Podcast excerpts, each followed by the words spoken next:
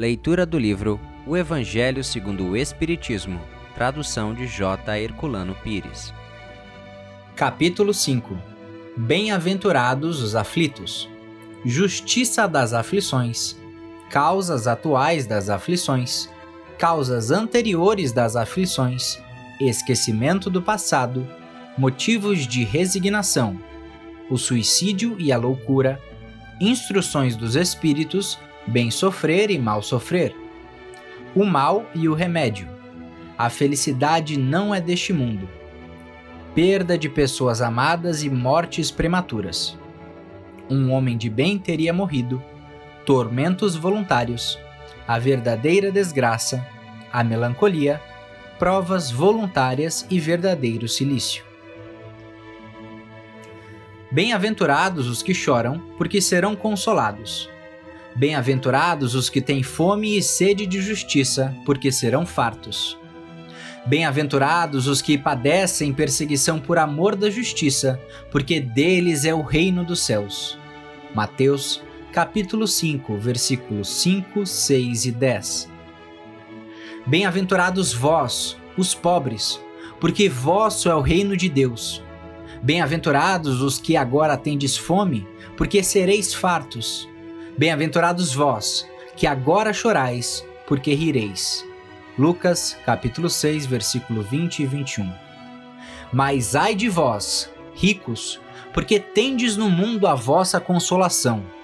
Ai de vós, os que estáis fartos, porque tereis fome.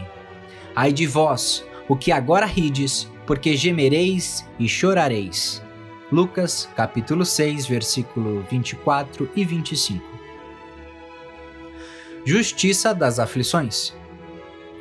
As compensações que Jesus promete aos aflitos da terra só podem realizar-se na vida futura. Sem a certeza do porvir, essas máximas seriam um contrassenso, ou, mais ainda, seriam um engodo. Mesmo com essa certeza, compreende-se dificilmente a utilidade de sofrer para ser feliz. Disse que é para haver mais mérito. Mas então se pergunta por que uns sofrem mais do que outros porque uns nascem na miséria e outros na opulência, sem nada terem feito para justificar esta posição. Porque para uns não dá certo, enquanto para outros tudo parece sorrir, mas o que ainda menos se compreende é ver os bens e os males tão desigualmente distribuídos entre o vício e a virtude. Ver homens virtuosos sofrer ao lado de malvados que prosperam a fé no futuro pode consolar e proporcionar paciência, mas não explica essas anomalias que parecem desmentir a justiça de Deus.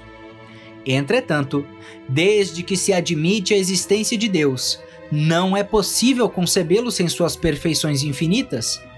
Ele deve ser todo-poderoso, todo justiça, todo bondade, pois sem isso não seria Deus. E se Deus é soberanamente justo e bom, não pode agir por capricho ou com parcialidade. As vicissitudes da vida têm, pois, uma causa, e como Deus é justo, essa causa deve ser justa. Eis do que todos devem compenetrar-se. Deus encaminhou os homens na compreensão dessa causa pelos ensinos de Jesus, e hoje, considerando-se suficientemente maduros para compreendê-la, revela-a por completo através do Espiritismo, ou seja, pela voz dos Espíritos. Muito obrigado por assistir o nosso podcast. Se você gostou, deixe seu like e compartilhe. Dessa forma, poderemos juntos espalhar cada vez mais a luz do Cristo Consolador.